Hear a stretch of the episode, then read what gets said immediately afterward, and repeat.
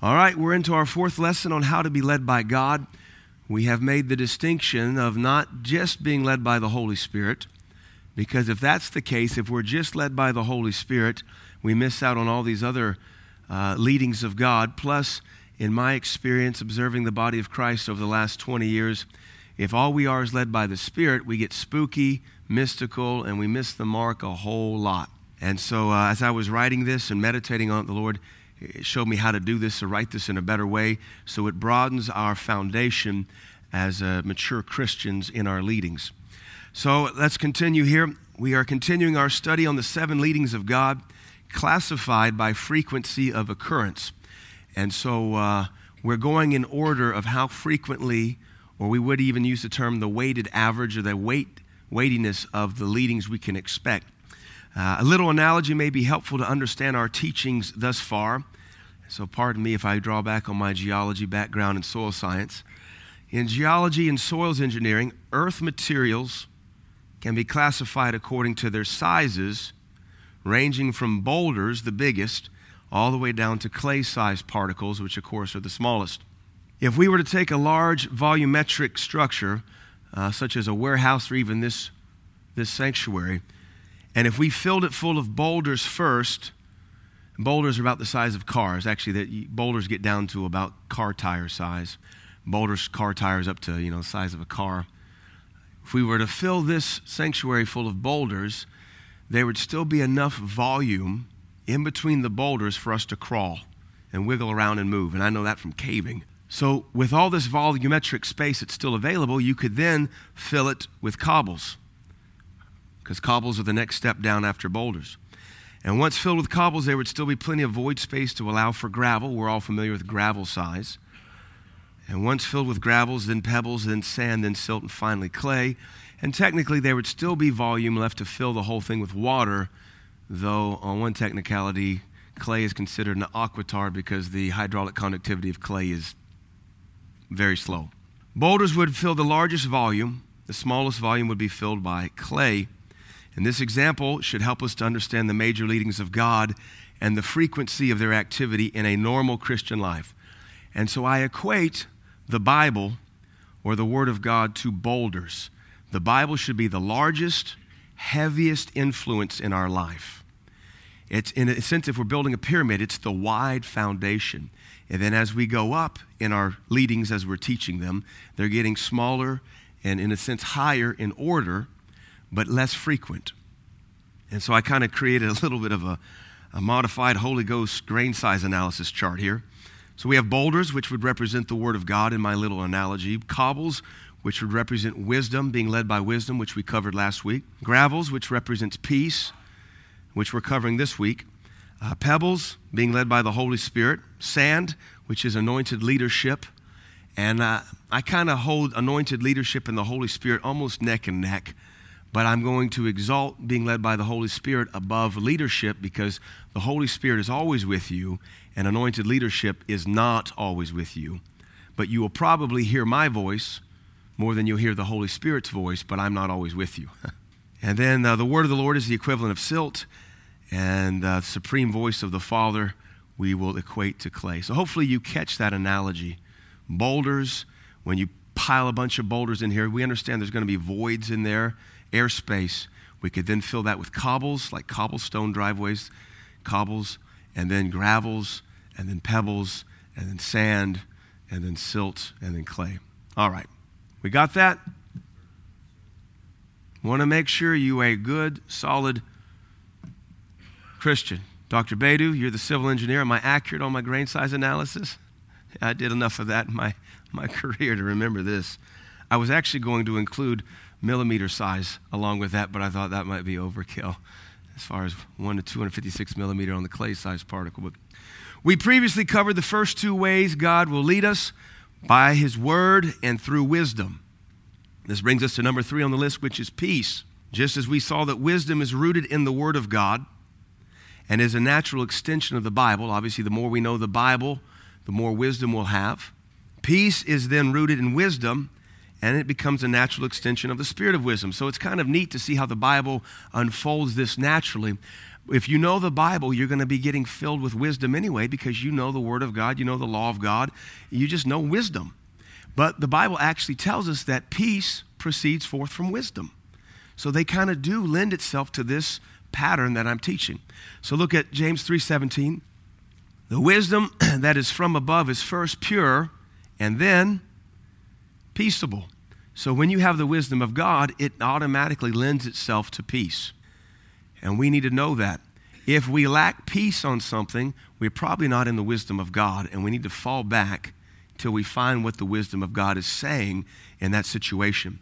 And the wisdom is in gentle, it's easy to be approached, it's full of mercy and good fruits without partiality and without hypocrisy. Proverbs says concerning wisdom that wisdom's ways are, are pleasantness and all her paths are peace. And so when you walk in the wisdom of God, the pathways that unfold before you will be peaceable paths. They won't be rocky. They won't be jarring your teeth. They won't be full of tumult or opposition or attack. They'll be peaceable ways. So I, I, want those verses out there so you can see that this thing that I'm teaching is actually established in the scriptures. Wisdom is built upon the word, but peace proceeds forth from wisdom. That's why the word's first, then the wisdom of God, then the peace of God. The word begets wisdom, wisdom begets peace, and God has called us unto peace. So finding and maintaining personal peace should not be very difficult to do. I want you to understand that we're supposed to be children who sit under the Prince of Peace. Peace should be what defines our life across the board. We should have peace in our home, peace in our mind, peace in our body, peace in our finances. The, the Hebrew greeting, shalom, is a very complex understanding that we, we lack. We used to have some Messianic Jews that attended our church for a season. These folks were so Jewish. They were born again charismatics, but they, they were Yiddish. They were Jewish from Brooklyn, and they still spoke Yiddish. That's how Jewish they were. So I asked the lady, I said, Teach me about shalom. I said, When you Jews, and she's born again, when you Jews say shalom, what does that mean to you? Actually, she gave me the definition. I saved it from a couple years ago. Let me pull it up because this is critical to our understanding. Let's see here. Shalom. That's not shalom. Come on. Well, see if I still have it. Did I accidentally delete that? Hopefully not. It's down at the very bottom. She basically said that shalom was the kingdom and the peace of God coming to every aspect of your life. And so when, when a Jewish person says shalom, they mean peace to your body, peace to your marriage, peace to your money, peace to your children, peace to your home, peace to all your comings, peace to all your goings. Now, Jerusalem is Jerusalem, the city of peace, and Jesus is called the Prince of Peace. And the third fruit of the Spirit is peace. This thing called peace should inundate everything we do. We should wake up in it. We should go to bed in it. It should be such the norm to us that the second we begin to even step outside its limits, we are aware of it. And then that's what catches us, and we say, uh, let's get back into this. If you've ever bought a new car and driven that new car every day, you know that car, so that if something ever starts to rub, squeak, vibrate, you know something is not right I don't know what it is, but this is not my car. That's how the peace of God should be in our life. We have it so much in so many areas that no matter what we're doing, the second we start to lose a little bit of it, we fall back to the Prince of Peace to figure out what to do. Uh, furthermore, peace is the third fruit of the Spirit, so having it is essential to mature Christianity. If you are not walking in peace, there is some maturing that must be developed. This doesn't mean our peace won't be attacked. This doesn't mean that our life won't come under uh, demonic opposition, but we live in peace. You can't change the situations around you, but you can change your heart in the midst of that storm. We look at Jesus, the Prince of Peace, and even when the storm was raging and the seasoned fishermen were freaking out, Jesus was sleeping in the bottom of the boat. He had no concerns. Peace is the first out of our out of seven leadings that begin to leave the concreteness of the written word and the stability of common sense and sound counsel. And by definition, supernatural peace is often peace that passes all understanding. So, here with peace, we actually begin to leave some concreteness of things that make sense, and that's okay. For this reason, because we are leaving the concreteness, the stability of the word, and what we might call wisdom or common sense, we need to have a very good understanding of peace so that we don't get foolish or reckless and say, Well, I have peace about this. Because none of these leadings will negate the others. None of these leadings will contradict the others. If you have peace, but your leadership doesn't feel good about it, we got to slow down. If you have peace, but it contradicts the word, we've got to slow down. If you've got peace, but it contradicts biblical wisdom, we have to slow down. All right, so led by peace. Why is this so important? There will always come a time when direction in life is needed, and both the Bible and sound wisdom are either mute or neutral on the subject. The Bible doesn't tell you the name of your spouse, the Bible doesn't tell you how many children to have, the Bible doesn't tell you what to major in, the Bible doesn't tell you what church to go to. It gives us parameters, but uh, it doesn't tell us what country to take the mission trip to, or what airline to use, or how long to stay. These scenarios can include where to go to college, which major to choose, which job offer to accept, travel plans, missionary trips, business dealings, etc. In these types of situations, we can look to the peace of God to lead us. And I, I would say we need to, we must look to the peace of God. So Isaiah 55 12 is the one verse I always use when I teach on being led forth with peace. Isaiah the prophet said, After the word of God has done its work and he sent forth his word, it didn't return to him void, but it accomplished that which he purposed. He said, And you shall go out with joy and be led forth with peace. The mountains and the hills shall break forth before you into singing, and all the trees of the field shall clap their hands. We want to make sure that in all of our goings we have peace on the matter. And if there's no peace, then you fall back to that last place where you had peace. Uh, we like to point out here that when you're full of joy and you're going out with peace, even the trees and the mountains are in agreement. And they're cheering you on and they're saying, Yay! they're not sinning against God, they're not marching on into calamity. When we canceled the Kenya trip a couple weeks ago and, uh, and flew back, Hannah was telling me, she said, after, I think it was Monday or Tuesday when I got back, she said, Pastor, I can't explain it. You called me from the airport because she had to do all the cleanup for me, get all the airfare back and reschedule, rebook some stuff. So she, she's cleaning the whole mess up for me. She said, uh, I can't explain it, but you said you weren't going, and I got excited for you. She said, Joy just came all over me. And she said, then Miss Amanda said something about this verse, and I realized, yeah, if you walk in peace, everybody around you has joy. Now think about that. You walk in peace, everybody around you will have joy, and even the trees will cheer for you. So, what happens if you walk through life with no peace? What if you're dad and you're miserable? There's no joy in your home. Trees in your yard don't like you. The mountain you live beneath throws rocks at you. So, we have to fight for peace. You have to fight for peace in your mind and in your heart. And sometimes we get out of peace because we're pushing for our own agenda because it's what we want. But you've got to maintain peace. You cannot make clear decisions if your mind is a whirlwind. If your mind is one of those Turkish whirling dervishes, you're nuts. And you've got to get a hold of that. In canceling that Kenya trip, you know, there's, the Word of God was silent. It's almost confounding. Here I am, I'm called to missions, got a grace for missions, been to Kenya three times. This would have been my fourth. This would have been my 20th trip to Africa. Have all the money for it, felt good about it three months prior. But I can sit there and realize I know the peace of God. So to sit in the airport in New York I could sit there at that gate and say, I know the peace of God, and this is not it. And I am going home, and I don't care what the cleanup is. I got to get back in the peace of God. But if you don't know the peace of God, you'll march on and cut off your own arm and not even feel it. It's almost like Samson.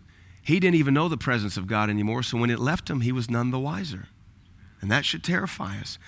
So many Christians live apart from the peace of God, and if they do something great for God, it's just by happenstance is like the blind squirrel finding the acorn every once in a while. Did you know blind squirrels are very skinny?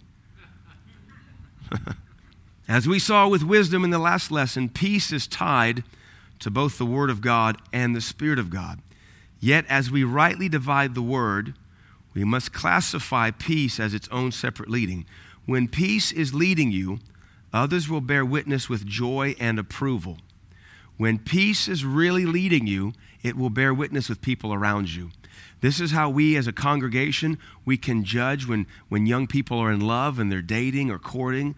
This is how we can judge when people want to go on a mission trip or they want to start a business. It, it just bears witness with the congregation. Those around us either have joy or we all say, hmm, I don't feel good about this. Oh, you're just against me. We're not against you. We're for you. All I can tell you is you said you like so and so, my inside tightened up. Well, I'm going to start a business. And I thought, hmm, or we're going to get married in a week. Mm. Or I'm going to change majors or go to this school. We're not trying to hinder anybody.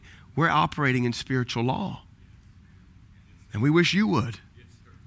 Because when everybody's in peace, everybody's shouting for joy, and trees are clapping everywhere we go. Apparently, even the trees in the mountains will be in agreement. And I have no real interpretation on that, but it is a fun part of the verse. Trees clap their hands, and mountains break forth into singing. I think in these parts it's yodeling, hillbilly music. I think uh, somebody said the hills were alive with the sound of music. Is that Heidi? Sound of music? What's that? The Von Trapp, yeah. Whatever. As you can tell, I was not a dramatic arts major in any time of my life. Psalm 119, 165. Anybody know that verse? Let's preach the first half of it. Great peace have they which love the law. So we're just proving here that peace is an extension of the word. It's a leading of God, but it extends from the word. And when you love the word of God, you have peace. So if you don't have peace, go back and examine the law of God. Now, what that might mean is the law is talking to you, and by law we mean the whole Bible. The law is talking to you, but you're not doing it. Pastor Vaughn used to have that story about a man who came to this church for a season. And he said, I, I just, I can't handle the Bible. I read it and it condemns me. I read it and it condemns me. I read it and it condemns me. And so that really bothered Pastor Vaughn because he said, Lord, I read the Bible, it doesn't condemn me, it gives me strength. So he sought the Lord on that, and the Lord spoke to him and he said, It condemns him because I speak to him through it and he won't obey it. And so the key to having peace is you see something in the Word and you do it. Because doing the word brings confidence, doing the word brings peace. And one of the other aspects of peace is there is this built in governor, safety switch, thank God, that when you disobey God, He takes peace away from you. Growing up, I was a sleeper, my brother was not. And if my dad was regimented, my mom worked the 11 to 7 shift at the hospital. So dad was always getting us up in the morning, and dads are not good with children if you don't know. It takes a lot of skill. Plus, my dad was an, is an engineer, and so that's even like even more mechanical. And he was a World War II vet's son and a farm boy, so this made for a rough upbringing. Uh, this modern millennial snowflake generation could not have handled an upbringing in the 70s and 80s. Amen. They've made new laws to accommodate their weakness. Lydia needed a band aid this morning. I said, Girl, you don't need a band aid for that. She said, Yeah, I do. I said, Listen, uh, if you grew up in my household, you get no band aids. Why is that? I said, Because your grandmother's a mean woman.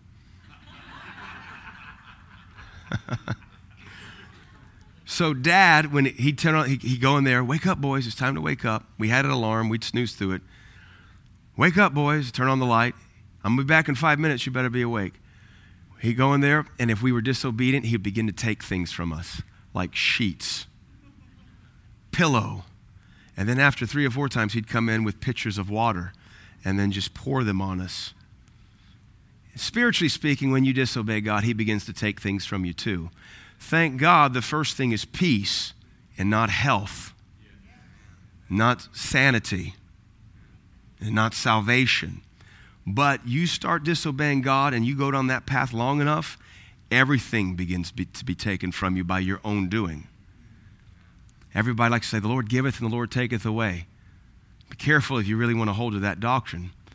Because you sin long enough, you will lose your health, you will lose your family, you will lose your mind, and you might even curse God and lose your salvation.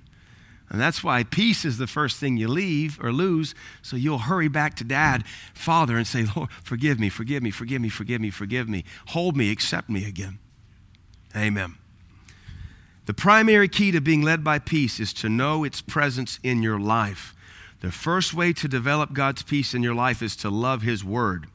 Loving God's law will build such a foundation and atmosphere of peace in our lives, we would easily detect its absence if we were to ever make a decision that, which forfeited that peace. Now, again, let me emphasize this. A lot of Christians don't know the peace of God. Many Christians are addicted to agitation. They're addicted to gossip. They're addicted to slander. They're addicted to strife. They can't get along with their husband, their wife, their kids. And so everything is just a, a chaotic tempest in a teacup, as you'd say. It's a tornado in a trailer park. It's just chaotic. So you, you don't know calm. So, how in the world could you ever be led by the Holy Spirit, which is a still small voice? if you don't first have peace. And the, the key to peace is not marching forward, it's falling back.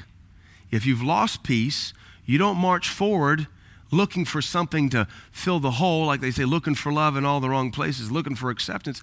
It's not marching forward. Before you move forward, you've got to get back to where you last had peace at. You see this example over and over again in the Old Testament with Abraham first and then the nation of Israel. Abraham, after every battle, he'd go back to the last place God appeared to him, whether it was Bethel or Beersheba. Those were the two places he kept going back to. In Israel, after all their battles, they would go back to the, where uh, the Hebrew word means the rolling, where the offense and the, the sin had been rolled away, but the name in the Hebrew escapes me. They would always they go out to battle and come back there where God spoke to them last. And that's the key to peace, but you have to know it first. And the day that we're living in, where 30% of America is mentally ill, and America claims to be 80, 90% Christian still, so we'd say even a third of the body of Christ probably has some kind of clinical mental illness. Peace. Peace fixes most symptoms of the major three mental illnesses. And it's a peace that passes understanding. When you habitually abide in peace, you'll know the instant it leaves you. And here's the other cool thing about peace that I've learned from experience. Even if you're making a wrong decision with a right motive and a right heart, God has mercy on you.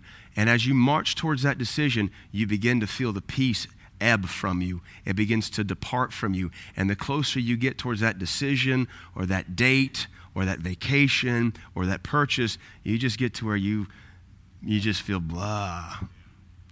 Uh, Robert, I was going to send Robert uh, with Mr. Earl and Mr. Gary to Madagascar to help Reverend Jean Paul. Robert was excited about it. They were shuffling around a vacation. Then he calls him back, Can't do it, Pastor. I got no peace about this. Hey, man, no problem.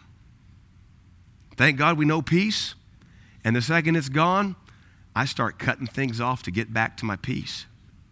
No explanation. Robert travels the world on missions, been to Africa how many times? 25, 27 times? What's that? 19. Robert's a missionary, evangelist. Nothing's too rough for Robert. Got money to go to Madagascar, but no peace. Thank God we know it. Isaiah 26, Thou will keep him in perfect peace, whose mind is stayed and established on thee, because he trusteth in thee. Now notice, how do we, we're talking about how to stay in peace. Keep your mind stayed on him. Keep your mind stayed on Him. The second way to build an atmosphere and lifestyle of habitual peace is to keep, uh, in your life, is to keep your mind stayed on Him. This requires a disciplined mind. If you're going to go to this church, you're going to have to have a disciplined mind. If you're going to live in this day and age, you're going to have to have a disciplined mind. Pastor Vaughn used to say the only difference between us and those in the loony bin is we haven't been caught yet. He said that all the time. And I thought, you're right. I'm, I feel half crazy sometimes. I feel half crazy half the time. That might make me a quarter crazy all the time. And now, we joke about that, but you just let one vain imagination, one fear, one paranoia take root. In this day and age, the cultural, spirit, spiritual realm will grow that thing into a hundredfold harvest in a month. You have to keep a, a tight lock on your mind and cast down thoughts and vain imaginations. My wife and I, we bounce stuff off each other. uh, to, to like a sounding board of reasoning. My, if my wife is struggling with something, she'll say, Honey, I need you to judge me. I have this anxious fear about this. That's not God. Just tell it, shut up. Okay. And it instantly squishes it. Or I'll say, Honey, tell me if this is God or not. I'm kind of in a tumult right now in my mind. And I'll say something. She said, That's not God. Thank you for judging me. Now, but then again, you got to be able to submit to one another and trust one another. My wife is my necessary ally. She's my helpmeet. And she represents the half of God I don't. She's the image of God that I am not because we're both created in the image of God. You're going to have to have a disciplined mind, and you should know Philippians 4 8, like you know the fruit of the Spirit, like you know the gifts of the Spirit, that whatsoever things are lovely, pure, just, of good report, think on these. That might mean for you, you can't watch certain movies. I, I like crime shows, I like, the, I like the detectives breaking down things, but they had one about Special Victims Unit that I could never watch because it was always about children being traumatized, and I, just, I don't want to meditate on that. I don't mind a murder of a criminal and they're solving the case. That's okay. I, I like the detective thing, but I don't want to meditate on children being kidnapped. Uh, no, I don't need to feed that. But everybody's mind is geared a little different, so you have to keep a tight rein on it. If you don't keep a rein on your mind, you will lose it in the day that we live in. We, uh, we had that windstorm that came through last week, and it took my umbrella out of my well, we've had one take my umbrella and send it a couple yards away. It took my umbrella, it just caught it, turned everything over, almost broke everything because it wasn't anchored down. And we live in a increasing storm of last days life. You need to make sure your mind is anchored down really good. All right, Philippians 4 9. Here's another way to establish peace in your life. Those things which you have both learned and received and heard and seen in me, do and the God of peace shall be with you. Our first way was to know the Word. The Word establishes peace in you. The second way was to keep your mind stayed on God. That means a disciplined mind. The third way is to follow church leadership. That's what Paul was saying. The things which you have both learned in your church and received in your church and heard in your church and seen in your leadership, do. And in that, the God of peace will be with you. Here's the thing that we don't get, and preachers don't preach about it because it seems self exalting, but it's a biblical truth I teach for any church that whoever stands behind this pulpit has had to be proven by God for sometimes decades in, this, in private before God would ever promote them to a public leadership and model and pattern. And so, if we put anybody in this pulpit on a regular basis or bring any guests back on a regular basis, there are things in their lives you should gravitate towards and emulate and live out. And for many years, even still now, if I don't know exactly what to do, I would ask myself, what would Pastor Barclay do in this situation? I used to say, what would Pastor Vaughn do in this situation? How would he live this thing out? Uh, or, you know, what do, what do my pastor's wives look like? Because that's what I want in a woman. How, what is their character? What is their strength?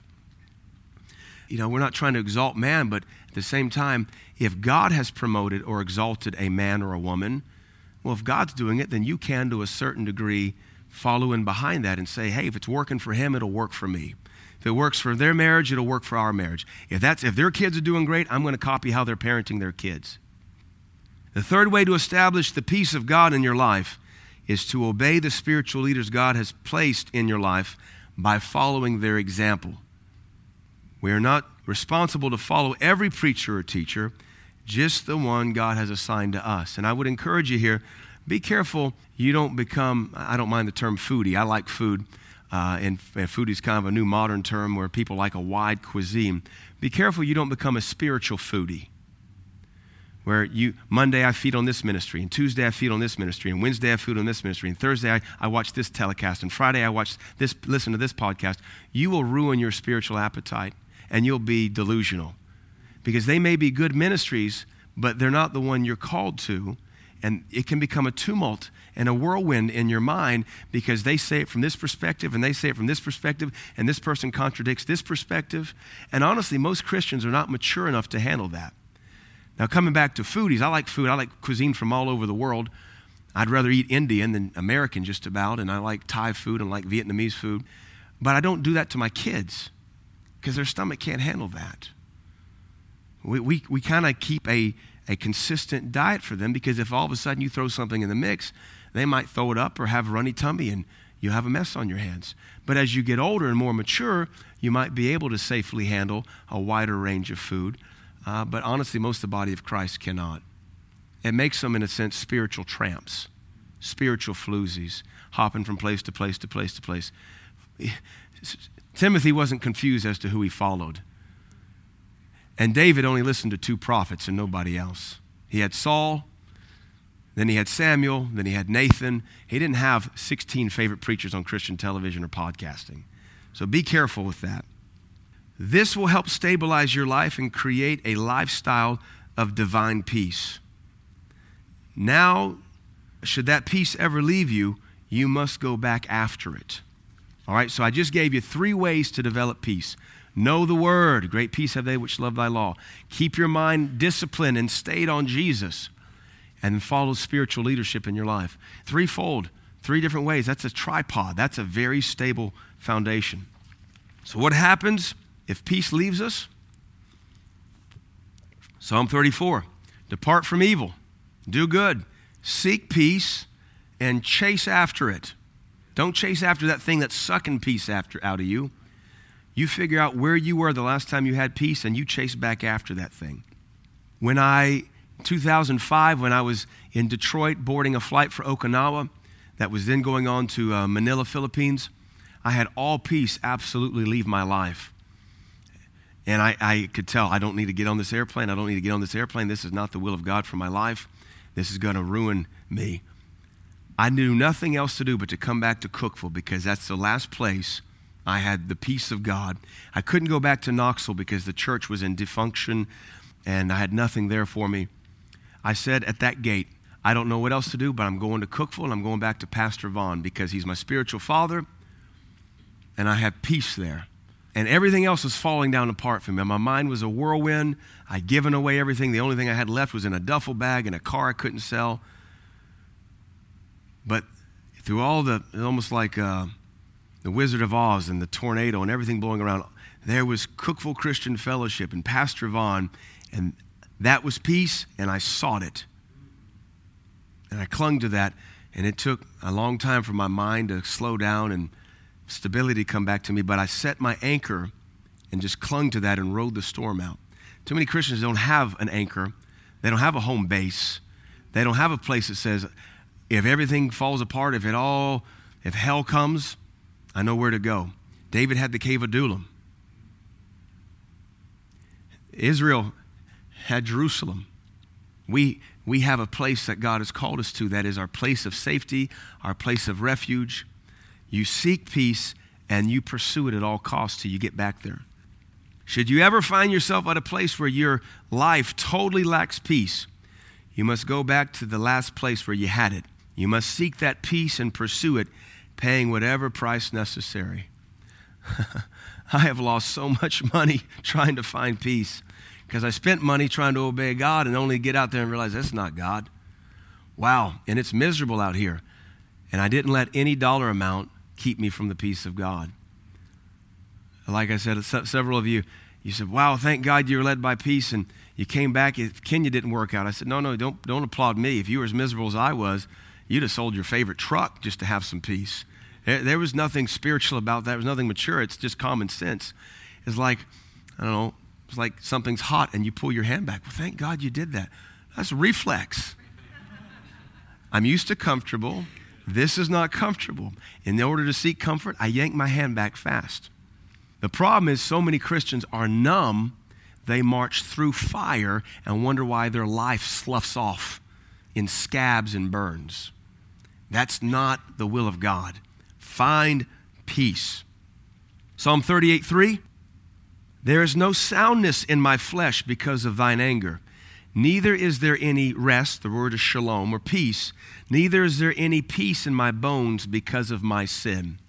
I want you to see one of the things that will cause peace to leave you is when you start tracking into the arena of sin. It's built in. We've already covered that. It's a built in safety measure. Uh, anybody that operates equipment, you know, if you start to push the limits of it, usually there's an alarm that'll start to sound to let you know danger. danger. Now, if you can detect peace is leaving you, you'd be a fool to per- press on. You'd be a fool to, to keep trying to make this thing work. I was just watching a movie this weekend, and they, it was kind of a military movie. They were trying to take a helicopter higher than a helicopter should go. Helicopters can only go about, I think it's 10 or 12,000, 13,000 feet because the air gets too thin for the rotors to be able to push down. So they max out. So they were climbing higher trying to get over this mountain peak, and all the alarms started going off because it was too high. The air was too thin, and it becomes very dangerous. Uh, you and I, we often push through that alarm only to crash and burn. We do it with friendships. We do it with business dealings. We do it with mission trips. We do it with extended family. You push through that alarm, knack, knack, knack, knack, knack, knack, and you suffer, and it's your fault when it doesn't have to be. You, you don't have to be a hero, you just have to obey God. And unless you're married to them or they're a kid living at your home, you're not responsible for them. Not now, not ever. Quit being the hero. Obey God. We're not called to be heroes, we're called to be servants, and servants obey. All right, we got to get moving. Personal sin makes it very difficult to be led by the peace of God. Sin is like static to a radio signal. Clear up the sin, and your sensitivity to the peace of God will clear up as well. We've all, I think, probably helped somebody who was grossly backslidden, fornicating, maybe drinking, just living a debaucherous life, and they'll sit down and say, I just, I'm so miserable. And we can troubleshoot their life so easily. And yet, we sometimes can't even troubleshoot ours because we have become numb and all we hear is static and we can't tune in to the signal of God. All right, next section why being led by peace works. It may help to understand why being led by the peace of God is trustworthy especially when the Bible is perhaps silent or wisdom is muted in our decision making. So, why can we trust peace? I like to know how things work.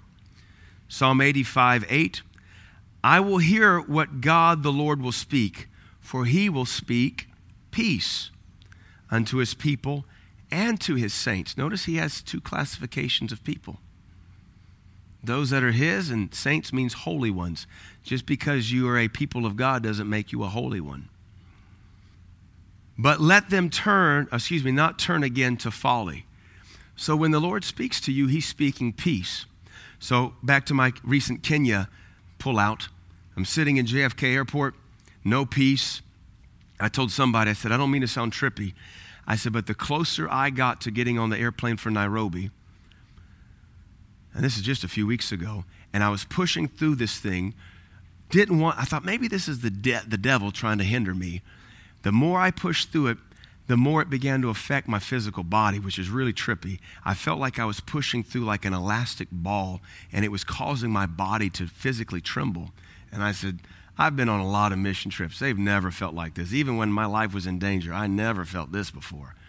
The Lord, I has no peace. My physical body is trembling. And even with the misery I was in, the Lord was saying, Go home. And that's Him speaking peace. But you don't get it till you start to obey it. Because if you got it on the spot, you'd think you were still good. So you have to begin to commit to what He's told you to do. But notice it says He'll speak peace, only don't let His people return to their folly. So being led by peace works because when God speaks, it is peace. The real word of the Lord will bring peace. It may bring a little discomfort to the flesh or the heart, but the end fruit thereof is peace. The communications of God to his people and to his saints will always bring peace. Even if it's a rebuke, the end result is the peaceable fruit of righteousness. If God is truly leading you, peace will be evident and present. Isaiah 32, 17. And the work, this is my favorite verse on this subject, and the work of righteousness shall be peace. And the effect of righteousness, quietness, assurance, and confidence forever. So, what does that mean? If what you're doing is God, it will produce peace and confidence and assurance and a quietness in your life. If what you're doing is God, this is the automatic byproduct. Just like if a boat moves through water, it has a wake behind it. The bigger the boat, the faster the speed, the bigger the wake. And righteousness, you perfecting or working or doing a work of righteousness produces a wake behind you of peace, quietness, and confidence. That may be like Isaiah 55. I declare I'm not going to Kenya on this trip. And Hannah said, I had joy. It's almost like she passed into the wake behind me that was quietness and assurance and confidence. Accomplishing the will of God or any will of God is the work of righteousness. Accomplishing any work of righteousness will automatically create or produce peace, quietness, and confidence. Rebellion and disobedience have the exact opposite effect in the spirit realm, producing tumult, tension, frustration, and confusion. This is why the presence of peace is always a good indicator that God's will is being accomplished.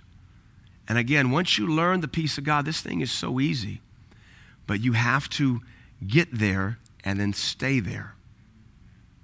Learn the peace of God and then go about your day to day life.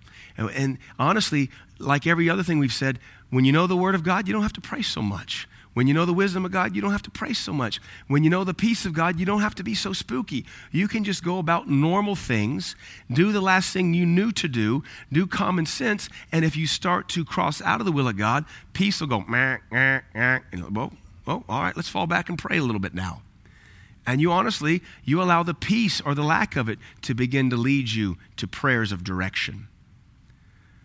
This is really will dial back the spooky goofiness of charismatic Christianity.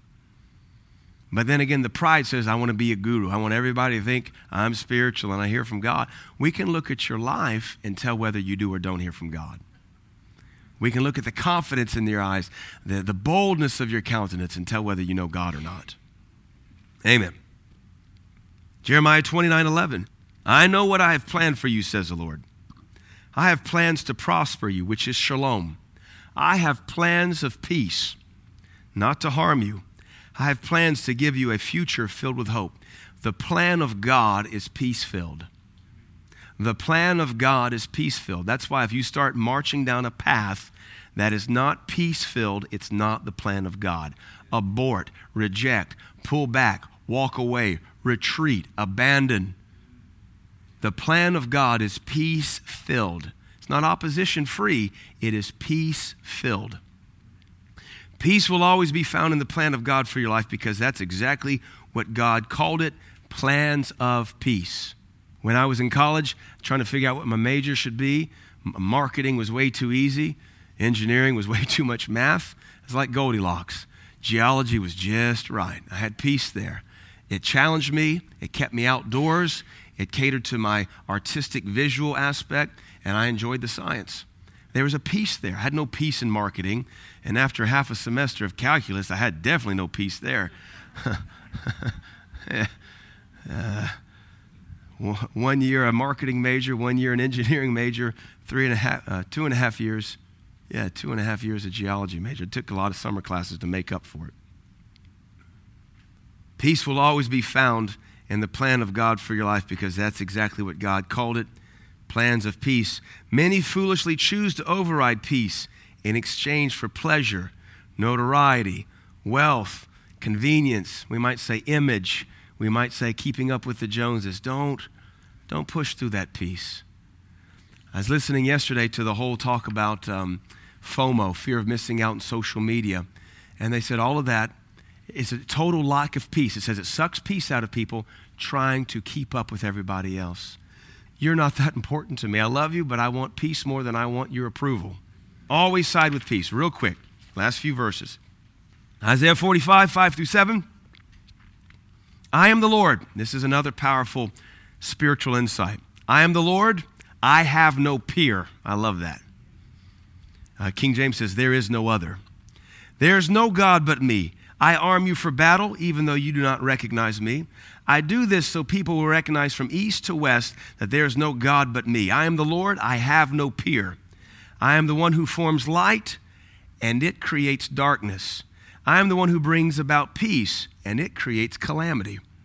I am the Lord who accomplishes all these things. Now, here's what the Lord showed me about that, and I wrote it, so I'll just read the paragraph. This profound passage reveals to us how God views light and peace, darkness and calamity. It helps us understand why we must always seek peace and pursue it. God said He forms light, and what's created in its presence is darkness. Likewise, when He creates peace, everything else is left calamitous. like if we turn on a brighter light in here than what we have on, everything else instantly becomes darker. And when God has peace, everything apart from that peace is instantly judged as calamity. Think about that. I was, I was writing this, studying this, and my mind, it blessed me so much. I'd never seen this concept. I understand light and dark. Even for all the light we have in the sanctuary, if we bring in a super spotlight, like the bat signal, it's going to make all the rest of this light in here seem dark and even the shadows darker. And when there is a plan of God that is peace, no, it's the ultimate perfect peace of God. It's as bright as peace as God's light is bright light. Everything that is not that plan is calamity. Even if it works for your sister, even if it worked for you last year, it instantly will not work for you because compared to peace, it's nothing but calamity. And that is why we stick with light and we stick with peace and we don't care what it costs us. Doesn't matter what family, doesn't matter what career, doesn't matter what mission trip, doesn't matter what apology, we pay the price to stay in light and peace. Any decision made without peace will bring about instant calamity.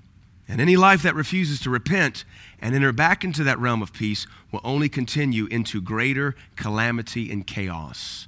And we don't want that. How to be led by peace. Philippians 4, 6 through 7 shows us a very easy formula for being led by the peace of God. Philippians 4, NIV, do not be anxious about anything, but in every situation, by prayer and by petition, with thanksgiving, present your requests to God, and the peace of God, which transcends all understanding, will guard your hearts and your minds in Christ Jesus. Very simple function pray and wait for peace. No peace, don't proceed. Peace, proceed. If you don't lack peace, Proceed with caution, committing in your heart you'll walk away if a lack of peace ever arises. Never, under any circumstance, push through a lack of peace. The will of God will not bring calamity or turmoil to your home. I have zero tolerance for drama in my family. I will hang up on my mom. I will hang up on my dad. I will hang up on my brother. I will hang up on any preacher. I will hang up on any friend if they try to bring any drama to my home because my house is growing in peace and I don't want my children comfortable in hell. Home hell, not brimstone and eternal hell. I guard my home and I keep tumult. I keep using that word a lot today. I keep chaos and calamity away. I want my children to know peace so the second they lose it, they know where to go back to find it. So many children are raised in calamity, they won't know up from down, and it'll be a miserable life. There are so many scriptures concerning peace. Our lives should be consumed of it, and we should be sensitive to even the slightest glitch in its presence. May we all endeavor to be led by this magnificent peace that only the Prince of Peace can give us. Amen. We're over about six minutes. Father, thank you for these lessons on peace. May the teaching of this have instructed us, corrected us, adjusted us, and, and magnified your peace in our heart so that we can glorify you and improve our accuracy as last days Christians serving God Almighty. Bless those in the future by Pod School in Jesus' name. Amen.